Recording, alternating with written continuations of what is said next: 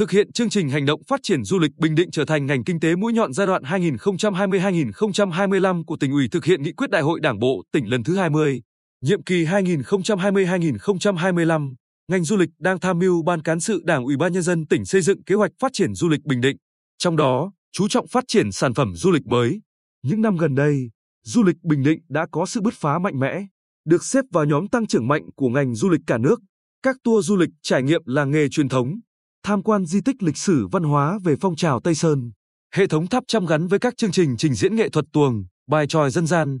Võ cổ truyền Bình Định vừa phục vụ du khách vừa góp phần bảo tồn và phát huy giá trị văn hóa lịch sử đặc trưng đất võ. Trời văn đã thu hút nhiều du khách đến với Bình Định.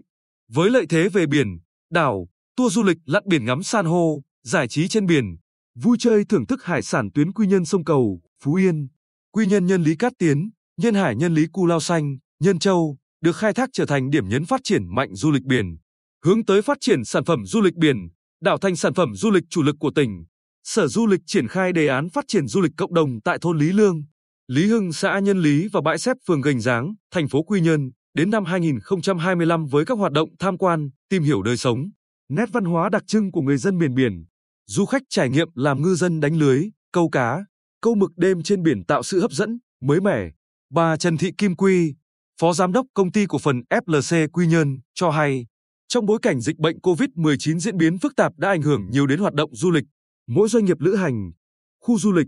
nghỉ dưỡng đều phải xây dựng những giải pháp để thực hiện mục tiêu kép vừa phòng, chống dịch vừa kích cầu du lịch nội địa. FLC cũng không ngoại lệ. Chúng tôi không ngừng phát triển hệ thống tiện ích, tăng thêm trải nghiệm và nâng cao chất lượng dịch vụ ẩm thực, golf, vui chơi giải trí, nghỉ dưỡng villa đẳng cấp hướng biển, tham quan công viên động vật hoang dã safari với nhiều hoạt động thú vị, giá ưu đãi nhưng chất lượng dịch vụ không thay đổi để tạo sản phẩm du lịch mới thu hút khách.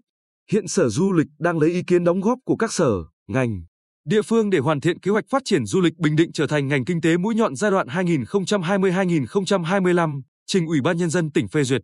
Phó Giám đốc Sở Du lịch Huỳnh Cao Nhất cho biết, trước đó, chúng tôi đã khảo sát, xây dựng một số sản phẩm du lịch mới thông qua hoạt động đánh giá khả năng đáp ứng về cơ sở vật chất kỹ thuật phục vụ du lịch mai trong các khách sạn, khu, điểm du lịch trong tỉnh, khảo sát tại Trung tâm Quốc tế Khoa học và Giáo dục liên ngành, Trung tâm Khám phá Khoa học và các điểm lân cận để đề xuất các tour, tuyến du lịch gắn với điểm tham quan khám phá khoa học, khảo sát tại làng hoa Bình Lâm, xã Phước Hòa huyện Tuy Phước để xây dựng các sản phẩm du lịch nông nghiệp trong thời gian tới. Cùng với đó, ngành du lịch cũng có kế hoạch triển khai định hướng phát triển du lịch khu vực phía Bắc tỉnh tại bốn huyện và thị xã Hoài Nhơn, Phù Mỹ, Hoài Ân, An Lão để xúc tiến, quảng bá, giới thiệu kết nối các tour du lịch, triển khai kế hoạch thí điểm phát triển một số làng nghề truyền thống như làng nghề rượu Bầu Đá, xã Nhân Lộc, thị xã An Nhơn, làng nghề nón ngựa Phú Gia, xã Cát Tường huyện Phù Cát, làng nghề trồng bí đao xã Mỹ Thọ, huyện Phù Mỹ, làng nghề bún số 8, bánh tráng Tam Quan Nam, thị xã Hoài Nhơn để quảng bá,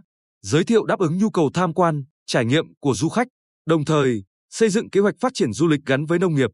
phát triển nguồn nhân lực du lịch Bình Định, đảm bảo môi trường trong hoạt động du lịch đến năm 2025, định hướng đến năm 2030 nhằm hướng tới phát triển du lịch bền vững, nâng cao thương hiệu và sức thu hút của du lịch Bình Định.